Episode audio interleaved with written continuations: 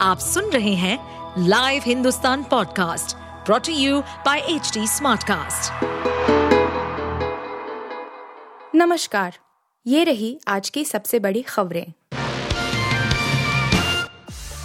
Supreme court में शुक्रवार को याचिका दाखिल कर केंद्र सरकार को किसानों की उचित मांगों पर विचार करने का आदेश देने की मांग की गई है याचिका में केंद्र और राज्य सरकारों पर शांतिपूर्ण प्रदर्शन कर रहे किसानों के अधिकारों का हनन करने का भी आरोप लगाया है।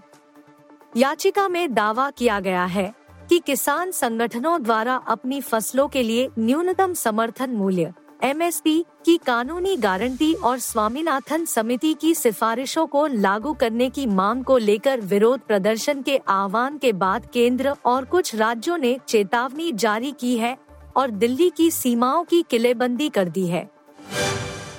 देश में पहली बार समुद्र के नीचे बनने वाली रेल टनल में बुलेट ट्रेन अपनी फुल रफ्तार 320 किलोमीटर प्रति घंटे पर दौड़ेगी। समुद्र तल से इसकी गहराई 10 मंजिला, छप्पन मीटर है, जबकि टनल की चौड़ाई तेरह दशमलव नौ मीटर है। इससे दो हाई स्पीड रेल लाइनों अप डाउन का निर्माण किया जा सकेगा। देरी से चल रहे Mumbai Ahmedabad high speed rail corridor के तहत बनने वाली टनल परियोजना को तेज गति से पूरा करने के लिए एक साथ चार स्थानों से खुदाई का काम शुरू किया जाएगा। टनल खुदाई के लिए विश्व की विशालतम टीबीएम को लगाया जाएगा। सुप्रीम कोर्ट ने गुरुवार को सवाल उठाया कि धनशोधन मामले में जिलाधिकारी के खिलाफ प्रवर्तन निदेशालय ईडी द्वारा जारी समन को राज्य सरकार चुनौती कैसे दे सकती है? शीर्ष अदालत ने ईडी की अपील पर तमिलनाडु सरकार से यह सवाल किया। ईडी ने मद्रास उच्च न्यायालय के उस अंतरिम आदेश को चुनौती दी है। जिसमें राज्य में हुए कथित रेत खनन मामले से जुड़े धनशोधन के मामले में तमिलनाडु सरकार की याचिका पर जिलाधिकारियों के खिलाफ जारी समन पर रोक लगा दी थी।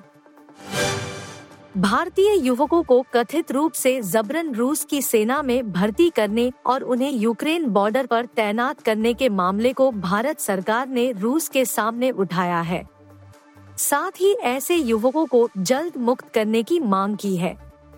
हाल में इस बाबत मीडिया में खबरें प्रकाशित हुई हैं, जिसमें कुछ युवकों ने दावा किया है कि उन्हें एजेंट रूस में नौकरी दिलाने के बहाने ले गए और रूसी सेना के ज़रिए उन्हें यूक्रेन बॉर्डर पर तैनात किए गए। नक्सल समस्या खत्म होने के कगार पर अमित शाह। केंद्रीय गृह एवं सहकारिता मंत्री अमित शाह ने कहा है कि प्रधानमंत्री नरेंद्र मोदी के नेतृत्व में सरकार ने नक्सलवाद पर नकेल कसने के लिए आक्रामक रणनीति अपनाई है। इसकी वजह से देश में नक्सल समस्या अब खत्म होने की कगार पर है। एक्स पर अमित शाह ने कहा कि उग्रवाद प्रभावित क्षेत्रों में स्वास्थ्य और शिक्षा के क्षेत्र में अपने काम से मोदी सरकार ने यहाँ के गरीबों के दिल जीते हैं।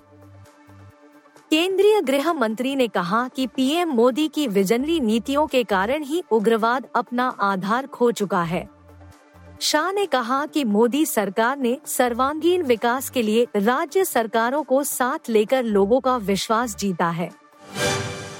आप सुन रहे थे हिंदुस्तान का डेली न्यूज़ रैप, जो एच टी स्मार्ट कास्ट की एक बीटा संस्करण का हिस्सा है। आप हमें फेसबुक ट्विटर और इंस्टाग्राम पे एट एच टी या podcasts@hindustantimes.com पर ईमेल के द्वारा सुझाव दे सकते हैं। इस पॉडकास्ट पर अपडेटेड रहने के लिए हमें फॉलो करें एट एच टी हम सारे मेजर सोशल मीडिया प्लेटफॉर्म पर मौजूद हैं और ऐसे पॉडकास्ट सुनने के लिए log on to W W W dot H T Smartcast dot com